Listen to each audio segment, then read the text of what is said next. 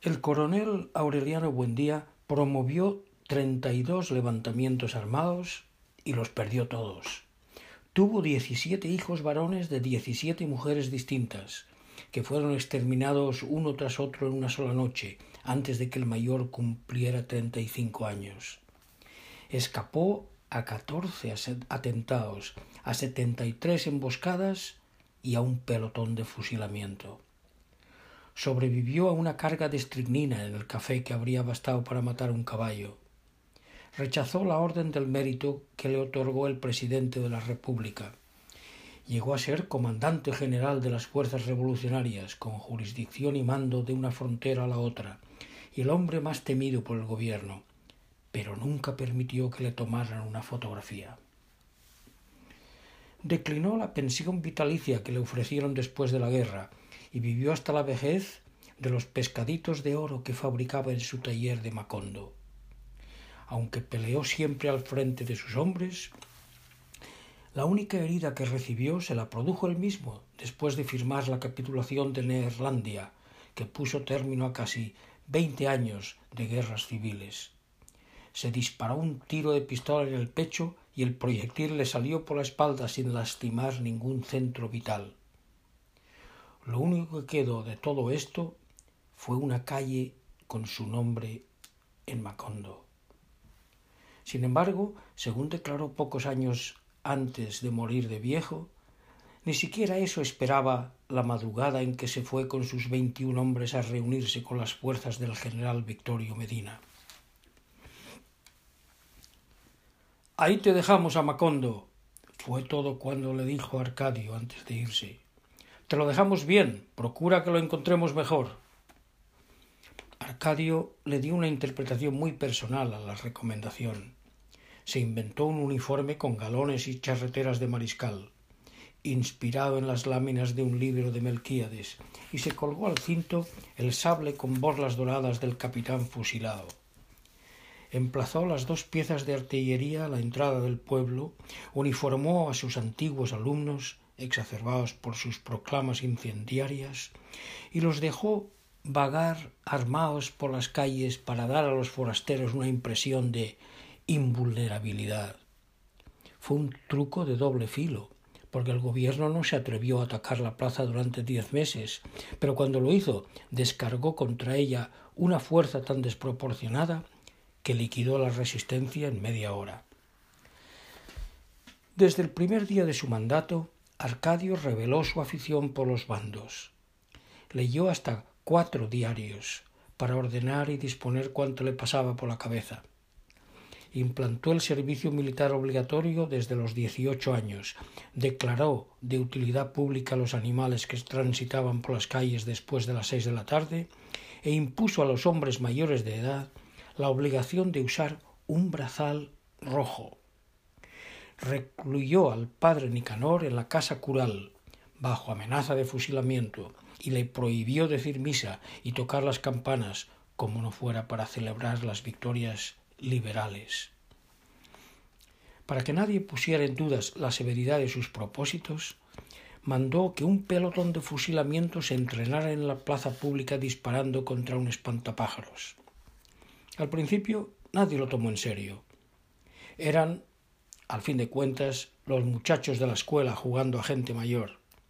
Pero una noche, al entrar Arcadio en la tienda de Catarino, el trompetista de la banda lo saludó con un toque de fanfarria que provocó las risas de la clientela, y Arcadio lo hizo fusilar por irrespeto a la autoridad. A quienes protestaron los puso a pan y agua con los tobillos en un cepo que instaló en un cuarto de la escuela. Eres un asesino. le gritaba Úrsula cada vez que se entraba de alguna nueva arbitrariedad. Cuando Aureliano lo sepa te va a fusilar a ti, y yo seré la primera en alegrarme. Pero todo fue inútil. Arcadio siguió apretando los torniquetes de un rigor innecesario, hasta convertirse en el más cruel de los gobernantes que hubo nunca en Macondo. Ahora sufran la diferencia, díjonos Apolinar Moscote en cierta ocasión. Esto es el paraíso liberal. Arcadio lo supo. al frente de una patrulla, asaltó la casa, destrozó los muebles, vapuleó a las hijas y se llevó a rastras a don Apolinar Moscote. Cuando Úrsula irrumpió en el patio del cuartel, después de haber atravesado el pueblo clamando de vergüenza y blandiendo de rabia un rebenque alquitranao, el propio Arcadio se disponía a dar la orden de fuego al pelotón de fusilamiento. Atrévete, bastardo. gritó Úrsula. Antes de que Arcadio tuviera tiempo de reaccionar, le descargó el primer vergajazo. Atrévete, asesino. gritaba. Y mátame también a mí, hijo de mala madre. Así no tendré ojos para llorar la vergüenza de haber criado un fenómeno. Azotándolo sin misericordia, lo persiguió hasta el fondo del patio, donde Arcadio se enrolló como un caracol. Don Apolinar Moscote estaba inconsciente, amarrado en el poste donde antes tenían al espantapájaros despedazado por los tiros de entrenamiento. Los muchachos del pelotón se dispersaron, temerosos de que Úrsula terminara desahogándose con ellos. Pero ni siquiera los miró. Dejó a Arcadio con el uniforme arrastrado bramando de dolor de rabia, y desató a don Apolinar Moscote para llevarlo a su casa. Antes de abandonar el cuartel, soltó a los presos del cepo. A partir de entonces fue ella quien mandó en el pueblo. Restableció la misa dominical, suspendió el uso de los brazaletes rojos y descalificó los bandos atrabiliarios. Pero a despecho de su fortaleza, siguió llorando la desdicha de su destino se sintió tan sola, tan sola, que buscó la inútil compañía de marido olvidado bajo el castaño. Mira lo que hemos quedado, le decía, mientras las lluvias de junio amenazaban con derribar el cobertizo de palma. Mira la casa vacía, nuestros hijos desperdigados por el mundo, y nosotros dos solos otra vez, como al principio. José Arcadio Buendía, hundido en un abismo de inconsciencia, era sordo a sus lamentos. Al comienzo de su locura, anunciaba con latinajos apremiantes sus urgencias cotidianas. En fugaces escampadas de lucidez, cuando Amaranta le llevaba la comida, él le comunicaba sus pesares más molestos y se prestaba con docilidad a sus ventosas y sinapismos. Pero en la época en que Úrsula fue a lamentarse a su lado, había perdido todo contacto con la realidad. Ella lo bañaba por partes, sentado en el banquito, mientras le daba noticias de la familia. Aureliano se ha ido a la guerra hace ya más de cuatro meses y no hemos vuelto a saber de él, le decía ella, restregándole la espalda con un estropajo enjabonado. José Arcadio volvió hecho un hombrazo más alto que tú y todo bordado en punto de cruz, pero sólo vino a traer la vergüenza a nuestra casa. Creyó observar, sin embargo, que su marido entristecía con las malas noticias. Entonces optó por mentirle. No me creas lo que te digo, decía, mientras echaba cenizas sobre sus excrementos para recogerlos con la pala. Dios quiso que José Arcadio y Rebeca se casaran, y ahora son muy felices. Llegó a ser tan sincera en el engaño que ella misma acabó consolándose con sus propias mentiras. Arcadio ya es un hombre serio, decía, y muy valiente, y muy buen mozo con su uniforme y su sable. Era como hablarle a un muerto, porque José Arcadio Bondía estaba ya fuera del alcance de toda preocupación. Pero ella insistió. Lo veía tan manso, tan indiferente a todo, que decidió soltarlo. Él ni siquiera se movió del banquito. Siguió expuesto al sol y la lluvia como si las sogas fueran innecesarias, porque un dominio superior a cualquier atadura visible lo mantenía amarrado al tronco del castaño.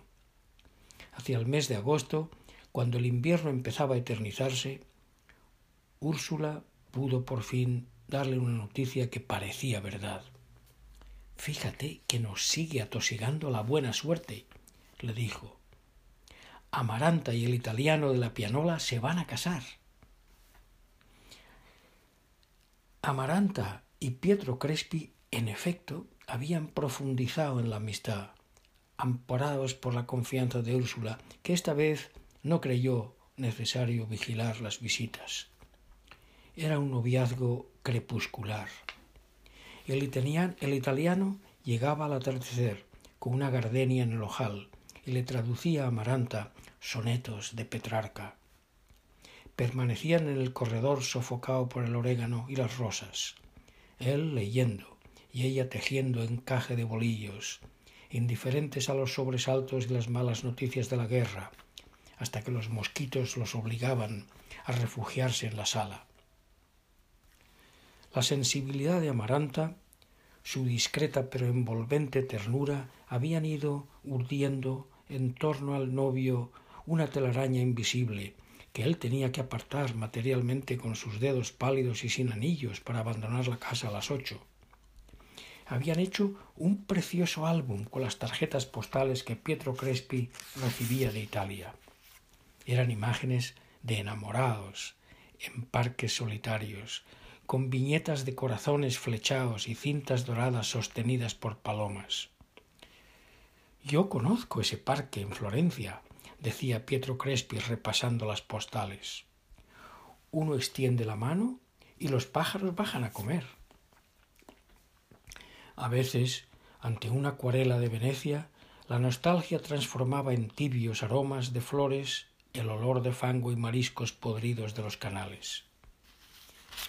Amaranta suspiraba, reía, soñaba con una segunda patria de hombres y mujeres hermosos que hablaban una lengua de niños, con ciudades antiguas de cuya pasada grandeza sólo quedaban los gatos entre los escombros. Después de atravesar el océano en su búsqueda, después de haberlo confundido con la pasión en los manoseos vehementes de Rebeca, Pietro Crespi había encontrado el amor. La dicha trajo consigo la prosperidad. Su almacén ocupaba entonces casi una cuadra y era un invernadero de fantasía, con reproducciones del campanario de Florencia que daban la hora con un concierto de cañones y cajas musicales de Sorrento y polveras de China que cantaban al destapar las tonadas de cinco notas y todos los instrumentos músicos que se podían imaginar y todos los artificios de cuerda que se podían concebir. Bruno Crespi, su hermano menor, estaba al frente del almacén, porque él no se daba basto para atender la escuela de música. Gracias a él, la calle de los turcos, con su deslumbrante exposición de chucherías, se transformó en un remanso melódico para olvidar las arbitrariedades de Arcadio y la pesadilla remota de la guerra. Cuando Úrsula dispuso la reanudación de la misa dominical, Pietro Crespi le regaló al templo un armonio alemán, organizó un coro infantil y preparó un repertorio gregoriano que puso una nota espléndida en el ritual taciturno del padre Nicanor. Nadie ponía en duda que haría de Amaranta una esposa feliz. Sin apresurar los sentimientos, dejándose arrastrar por la fluidez natural del corazón, llegaron a un punto en que sólo hacía falta fijar la fecha de la boda. No encontrarían obstáculos. Úrsula se acusaba íntimamente de haber torcido con aplazamientos reiterados el destino de Rebeca, y no estaba dispuesta a acumular remordimientos. El rigor del luto por la muerte de Remedios había sido relegado a un lugar secundario por la mortificación de la guerra, la ausencia de Aureliano, la brutalidad de Arcadio y la expulsión de José Arcadio y Rebeca. Ante la inminencia de la boda, el propio Pietro Crespi había insinuado que Aureliano José, en quien fomentó un cariño casi paternal, fuera considerado como su hijo mayor. Todo hacía pensar que Amaranta se orientaba hacia una felicidad sin tropiezos. Pero al contrario de Rebeca, ella nos revelaba la mejor ansiedad. Con la misma paciencia con que abigarraba manteles y tejía primores de pasamanería y bordaba pavos reales en punto de cruz, esperó a que Pietro Crespi no soportara más las urgencias del corazón. Su hora llegó con las lluvias aciagas de octubre. Pietro Crespi le quitó del regazo la canastilla de bordar y le apretó la mano entre las suyas. No soporto más esta espera, le dijo. Nos casamos el mes entrante. Amaranta no tembló al contacto de sus manos de hielo. Retiró la suya como un animalito escurridizo y volvió a su labor. No seas ingenuo, Crespi, sonrió. Ni muerta me casaré contigo. Pietro Crespi perdió el dominio de sí mismo. Lloró sin pudor, casi rompiéndose los dedos de desesperación, pero no logró quebrantarla. No pierdas el tiempo, fue todo cuanto dijo Amaranta. Si en verdad me quieres tanto, no vuelvas a pisar esta casa. Úrsula creyó enloquecer de vergüenza. Pietro Crespi agotó los recursos de la súplica, llegó a increíbles extremos de humillación. Lloró toda una tarde en el regazo de Úrsula, que hubiera vendido el alma por consolarlo. En noches de lluvia se le vio merodear por la casa con un paraguas de seda, tratando de sorprender una luz en el dormitorio de Amaranta. Nunca estuvo mejor vestido que en esa época. Su augusta cabeza de emperador atormentado adquirió un extraño aire de grandeza. Importunó a las amigas de Amaranta, las que iban a abordar en el corredor, para que trataran de persuadirla. Descuidó los negocios. Pasaba el día en la trastienda escribiendo esquelas desatinadas que hacía llegar a Amaranta con membranas de pétalos y mariposas disecadas, y que ella devolvía sin abrir. Se encerraba horas y horas a tocar la cítara. Una noche cantó. Macondo despertó una especie de estupor, angelizado por una cítara que no merecía ser de este mundo, y una voz como no podía concebirse que hubiera otra en la tierra con tanto amor. Pietro Crespi vio entonces la luz en todas las ventanas del pueblo, menos en la ventana de Amaranta. El 2 de noviembre, día de todos los muertos, su hermano abrió el almacén y encontró todas las lámparas encendidas y todas las cajas musicales destapadas y todos los relojes trabados en una hora interminable. Y en medio de aquel concierto disparatado encontró a Pietro Crespi en el escritorio de la trastienda, con las muñecas cortadas a navaja y las dos manos metidas en una palangana de Benjuí. Úrsula dispuso que se le velara en la casa. El padre Nicanor se oponía a los oficios religiosos y a la sepultura en tierra sagrada. Úrsula se le enfrentó. De algún modo que ni usted ni yo podemos entender, ese hombre era un santo. Dijo, así que lo voy a enterrar contra su voluntad junto a la tumba de Melquíades. Lo hizo, con el respaldo de todo el pueblo, en funerales magníficos. Amaranta no abandonó el dormitorio. Oyó desde su cama el llanto de Úrsula, los pasos y murmullos de la multitud que invadió la casa, los aullidos de las plañideras, y luego un hondo silencio oloroso a flores pisoteadas. Durante mucho tiempo, sintiendo el hálito de la banda de Pietro Crespi al atardecer, pero tuvo fuerzas para no sucumbir al delirio. Úrsula la abandonó. Ni siquiera levantó los ojos para apiadarse de ella la tarde en que Amaranta entró en la cocina y puso las manos en, las brasas del fogón hasta que le dolió tanto que no sintió más dolor sino la pestilencia de su propia carne chamuscada. Fue una cura de burro para el remordimiento. Durante varios días anduvo por la casa con la mano metida en un tazón con claras de huevo, y cuando sanaron las quemaduras pareció como si las claras de huevo hubieran cicatrizado también las úlceras de su corazón.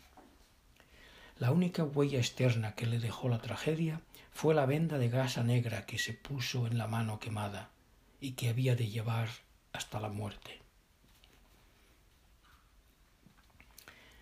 Arcadio dio una rara muestra de generosidad al proclamar mediante un bando el duelo oficial por la muerte de Pietro Crespi.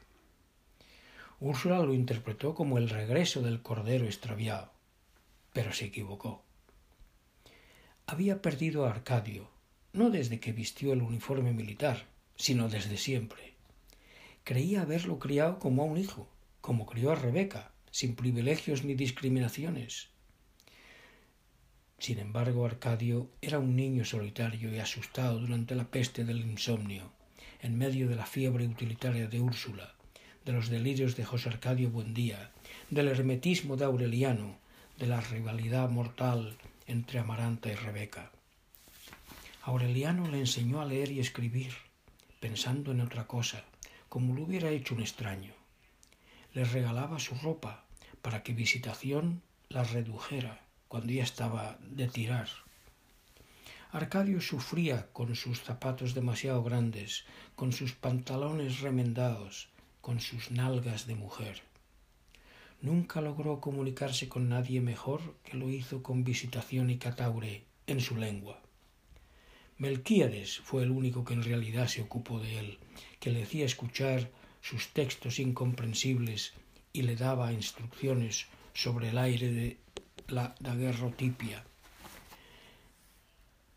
Nadie se imaginaba cuánto lloró su muerte en secreto y con qué desesperación trató de revivirlo en el estudio inútil de sus papeles.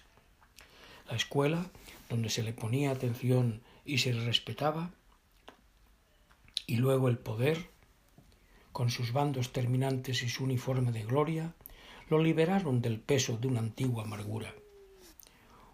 Una noche, en la tienda de Catarino, alguien se atrevió a decirle No mereces el apellido que llevas. Al contrario de lo que todos esperaban, Arcadio no lo hizo fusilar.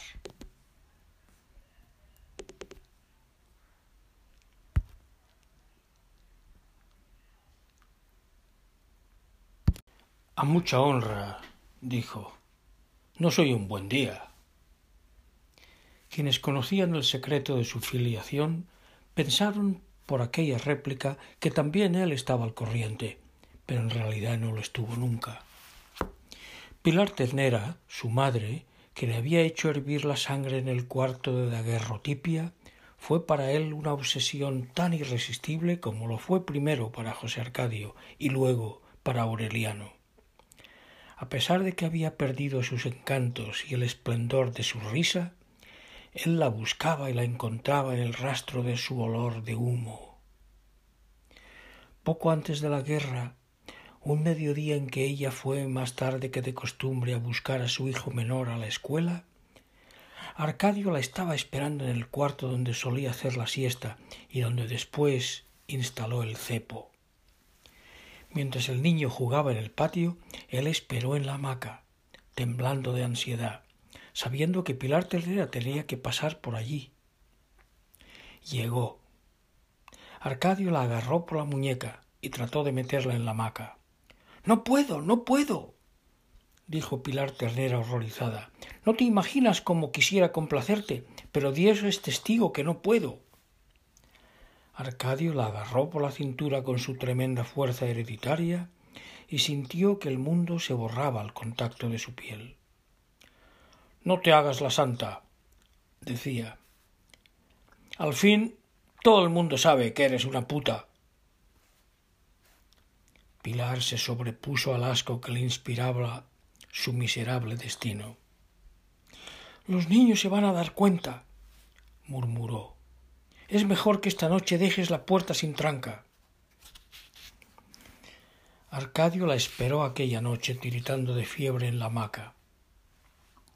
Esperó sin dormir, oyendo los grillos alborotados de la madrugada sin término y el horario implacable de los alcaravanes, cada vez más convencido de que lo habían engañado. De pronto, cuando la ansiedad se había descompuesto en rabia, la puerta se abrió. Pocos meses después, frente al pelotón de fusilamiento, Arcadio había de revivir los pasos perdidos en el salón de clases, los tropiezos contra los escaños y, por último, la densidad de un cuerpo en las tinieblas del cuarto y los latidos del aire bombeado por un corazón que no era el suyo. Extendió la mano y encontró otra mano con dos sortijas en un mismo dedo, que estaba a punto de naufragar en la oscuridad sintió la nervadura de sus venas, el pulso de su infortunio, y sintió la palma húmeda con la línea de la vida tronchada en la base del pulgar por el zarpazo de la muerte. Entonces comprendió que no era esa la mujer que esperaba, porque no olía humo, sino a brillantina de florecitas, y tenía los senos inflados y ciegos, con pezones de hombre, y el sexo pétreo y redondo como una nuez, y la ternura caótica de la inexperiencia exaltada. Era virgen, y tenía el nombre inverosímil de Santa Sofía de la Piedad.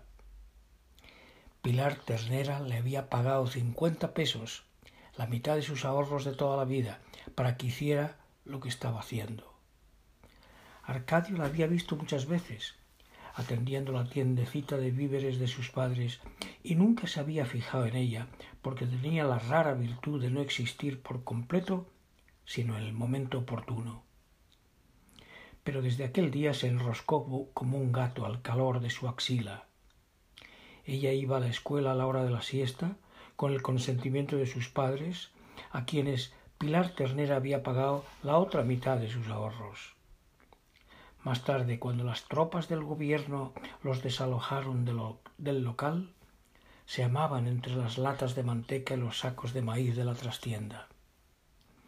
Por la época en que Arcadio fue nombrado jefe civil y militar, tuvieron una hija. Los únicos parientes que se enteraron fueron José Arcadio y Rebeca, con quienes Arcadio mantenía entonces relaciones íntimas, fundadas no tanto en el parentesco como en la complicidad. José Arcadio había doblegado la cerviz al yuco matrimonial. El carácter firme de Rebeca, la voracidad de su vientre, su tenaz ambición absorbieron la descomunal energía del marido, que de holgazán y mujeriego se convirtió en un enorme animal de trabajo. Tenían una casa limpia y ordenada. Rebeca la abría de par en par al amanecer, y el viento de las tumbas entraba por las ventanas y salía por las puertas del patio, y dejaba las paredes blanqueadas y los muebles curtidos por el salitre de los muertos. El hambre de tierra, el cloc cloc de los huesos de sus padres, la impaciencia de su sangre frente a la pasibilidad de Pietro Crespi estaban relegados al desván de la memoria. Todo el día bordaba junto a la ventana, ajena a la zozobra de la guerra, hasta que los potes de cerámica empezaban a vibrar en el aparador y ella se levantaba a calentar la comida mucho antes de que aparecieran los escuálidos perros rastreadores y luego el coloso de polainas y espuelas y con escopeta de dos cañones que a veces llevaba un vendado al hombro y casi siempre un sartal de conejos o de patos silvestres. Una tarde, al principio de su gobierno, Arcadio fue a visitarlos de un modo intempestivo. No lo veían desde que abandonaron la casa, pero se mostró tan cariñoso y familiar que lo invitaron a compartir el guisado. Solo cuando tomaban el café reveló Arcadio el motivo de su visita. Había recibido una denuncia contra José Arcadio.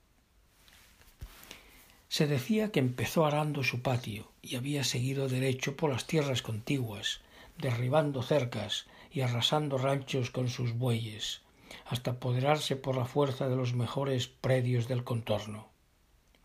A los campesinos que no había despojado, porque no le interesaban sus tierras, les impuso una contribución que cobraba cada sábado con los perros de presa y la escopeta de dos cañones. No lo negó. Fundaba su derecho en que las tierras usurpadas habían sido distribuidas por José Arcadio Buendía en los tiempos de la fundación, y creía posible demostrar que su padre estaba loco desde entonces, puesto que dispuso de un patrimonio que en realidad pertenecía a la familia. Era un alegato innecesario, porque Arcadio no había ido a hacer justicia.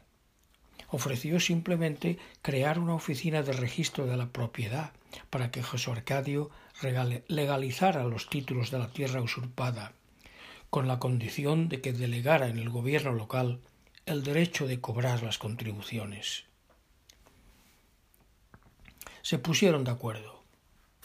Años después, cuando el coronel Aureliano Buendía examinó los títulos de propiedad, encontró que estaban registradas a nombre de su hermano todas las tierras que se divisaban desde la colina de su patio hasta el horizonte, inclusive el cementerio, y que en los once meses de su mandato Arcadio había cargado no sólo con el dinero de las contribuciones, sino también con el que cobraba al pueblo por el derecho de enterrar a los muertos en, precio, en predios de José Arcadio. Úrsula tardó varios meses en saber lo que ya era del dominio público, porque la gente se lo ocultaba para no aumentarle el sufrimiento. Empezó por sospecharlo. Arcadio está construyendo una casa, le, confió con fingido orgullo a su marido, mientras trataba de meterle en la boca una cucharada de jarabe de, jarabe de totumo. Sin embargo, suspiró involuntariamente. No sé por qué todo esto me huele mal. Más tarde, cuando se enteró de que Arcadio no sólo había terminado la casa, sino que había encargado un mobiliario bienes, confirmó la sospecha de que estaba disponiendo de los fondos públicos. Eres la vergüenza de nuestro apellido. le gritó un domingo después de misa, cuando lo vio en la casa nueva jugando barajas con sus oficiales. Arcadio no le prestó atención. Sólo entonces supo Úrsula que tenía una hija de seis meses y que Santa Sofía de la Piedad, con quien vivía sin casarse, estaba otra vez encinta.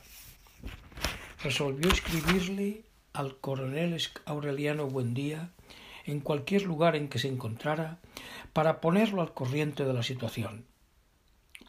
Pero los acontecimientos que se precipitaron por aquellos días no sólo impidieron sus propósitos, sino que la hicieron arrepentirse de haberlos concebido. La guerra, que hasta entonces no había sido más que una palabra para designar una circunstancia vaga y remota, se concretó en una realidad dramática.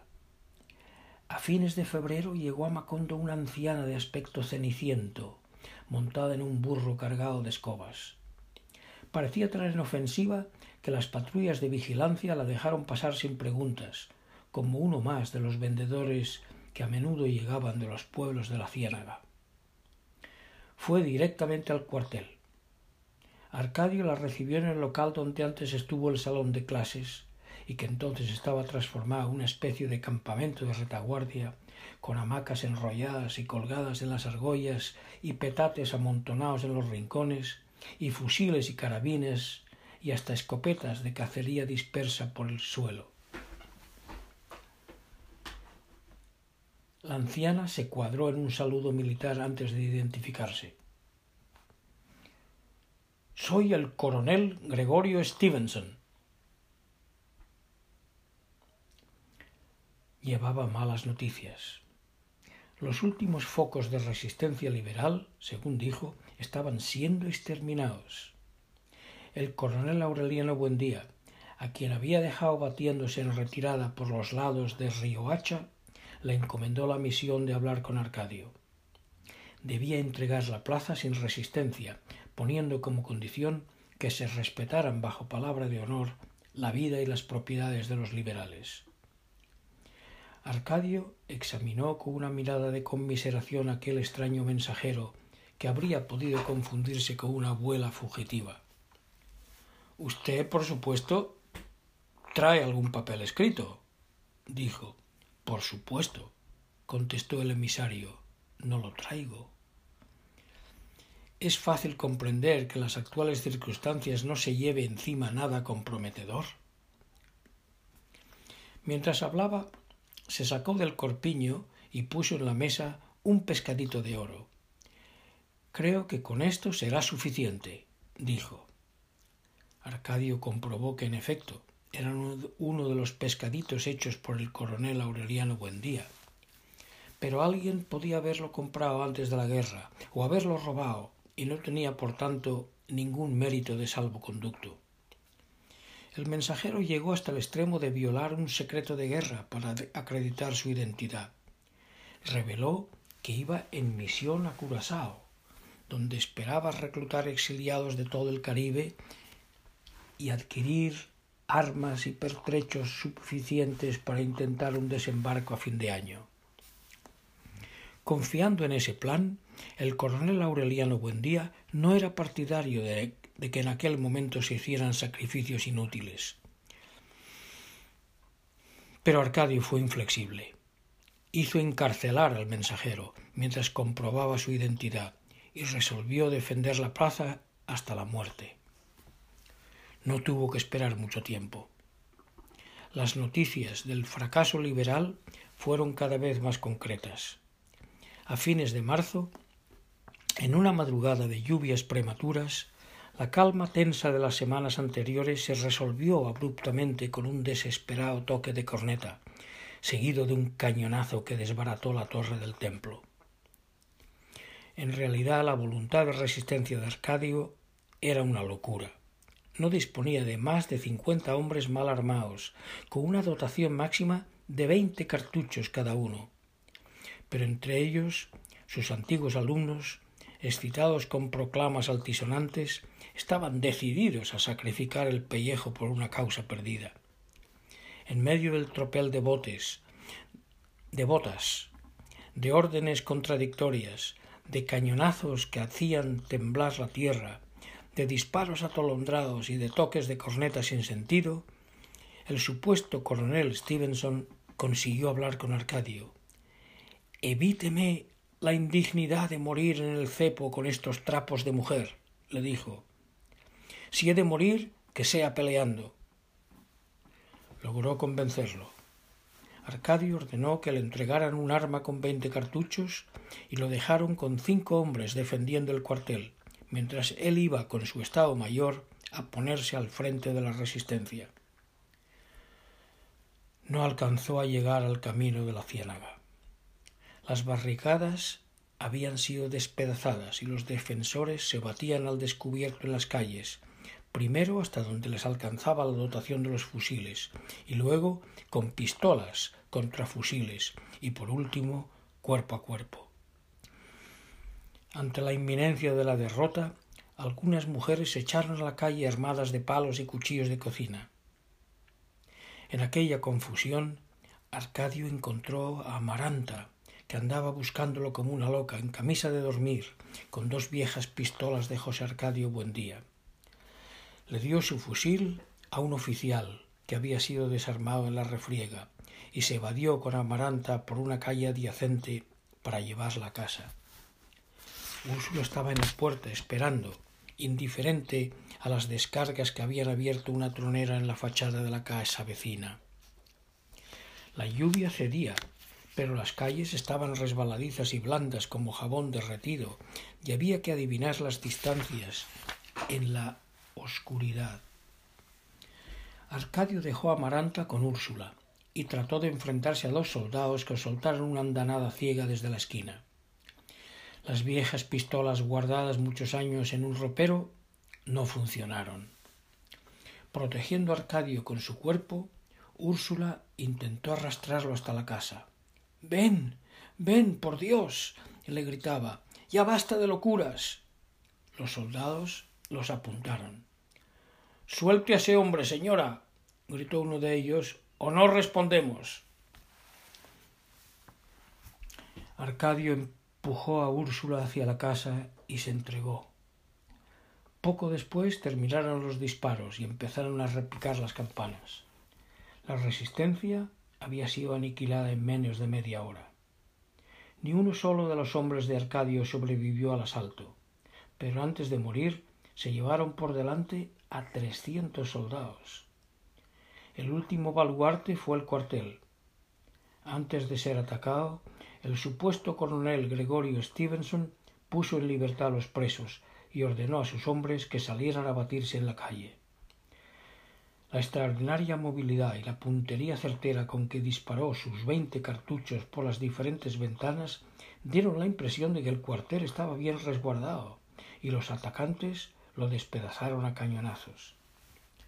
El capitán que dirigió la operación se asombró de encontrar los escombros desiertos y un solo hombre en calzoncillos, muerto, con el fusil sin carga, todavía agarrado por un brazo que había sido arrancado de cuajo. Tenía una frondosa cabellera de mujer enrollada en la nuca como una peineta y en el cuello un escapulario con un pescadito de oro. Al voltearlo con la puntera de la bota para alumbrarle la cara, el capitán se quedó perplejo. Mierda. Exclamó. Otros oficiales se acercaron. Miren dónde vino a aparecer este hombre, les dijo el capitán. Es Gregorio Stevenson. Al amanecer, después de un consejo de guerra sumario, Arcadio fue fusilado contra el muro del cementerio. En las dos últimas horas de su vida no logró entender por qué había desaparecido el miedo que lo atormentó desde la infancia.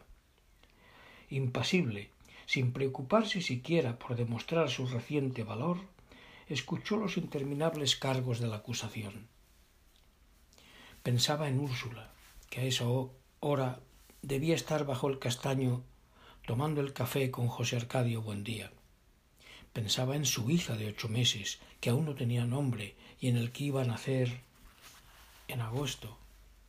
Pensaba en Santa Sofía de la Piedad, a quien la noche anterior dejó salando un venado para el almuerzo del sábado, y añoró su cabello chorreado sobre los hombros y sus pestañas que parecían artificiales pensaba en su gentes y sentimentalismos, en un severo ajuste de cuentas con la vida, empezando a comprender cuánto quería en realidad a las personas que más había odiado. El presidente del Consejo de Guerra inició su discurso final, antes de que Arcadio cayera en la cuenta de que habían transcurrido dos horas. Aunque los cargos comprobados no tuvieran sobrados méritos, decía el presidente, la temeridad irresponsable y criminal con que el acusado empujó a sus subordinados a una muerte inútil bastaría para merecerle la pena capital. En la escuela desportillada donde experimentó por primera vez la seguridad del poder, a pocos metros del cuarto donde conoció la incertidumbre del amor, Arcadio encontró ridículo el formalismo de la muerte. En realidad no le importaba la muerte, sino la vida, y por eso la sensación que experimentó cuando pronunciaron la sentencia no fue una sensación de miedo, sino de nostalgia.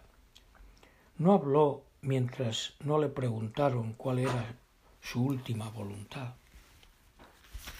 Díganle a mi mujer, contestó con voz bien timbrada, que le ponga a la niña el nombre de Úrsula, hizo una, una pausa y confirmó Úrsula, como la abuela.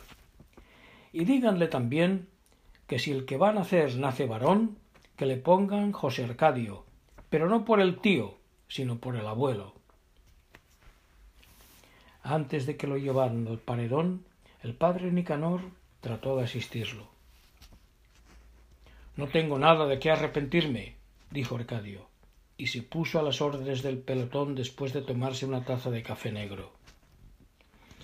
El jefe del pelotón, especialista en ejecuciones sumarias, tenía un nombre que era mucho más que una casualidad. Capitán Roque Carnicero. Camino del cementerio, bajo la llovina persistente, Arcadio observó que en el horizonte despuntaba un miércoles radiante. La nostalgia se desvanecía con la niebla y dejaba en su lugar una inmensa curiosidad. Sólo cuando le ordenaron ponerse de espaldas al muro, Arcadio vio a Rebeca con el pelo mojado y un vestido de flores rosadas, abriendo la casa de par en par. Hizo un esfuerzo para que lo reconociera. En efecto, Rebeca miró casualmente hacia el muro y se quedó paralizada de estupor y apenas pudo reaccionar para hacerle a Arcadio una señal de adiós con la mano. Arcadio le contestó en la misma forma. En ese instante lo apuntaron las bocas ahumadas de los fusiles y oyó letra por letra las encíclicas cantadas de Melquíades y sintió los pasos perdidos de Santa Sofía de la Piedad, virgen en el salón de clases y experimentó en la nariz la misma dureza de hielo que le había llamado la atención en las fosas nasales del cadáver de Remedios. ¡Ah, carajo! alcanzó a pensar. Se me olvidó decir que si nacía mujer la pusieran Remedios. Entonces, acumulado en un zarpazo desgarrador, volvió a sentir todo el terror que le atormentó en la vida. El capitán dio la orden de fuego. Arcadio apenas tuvo tiempo de sacar el pecho y levantar la cabeza, sin comprender de dónde fluía el líquido ardiente que le quemaba los muslos. ¡Cabrones! gritó. ¡Viva el Partido Liberal!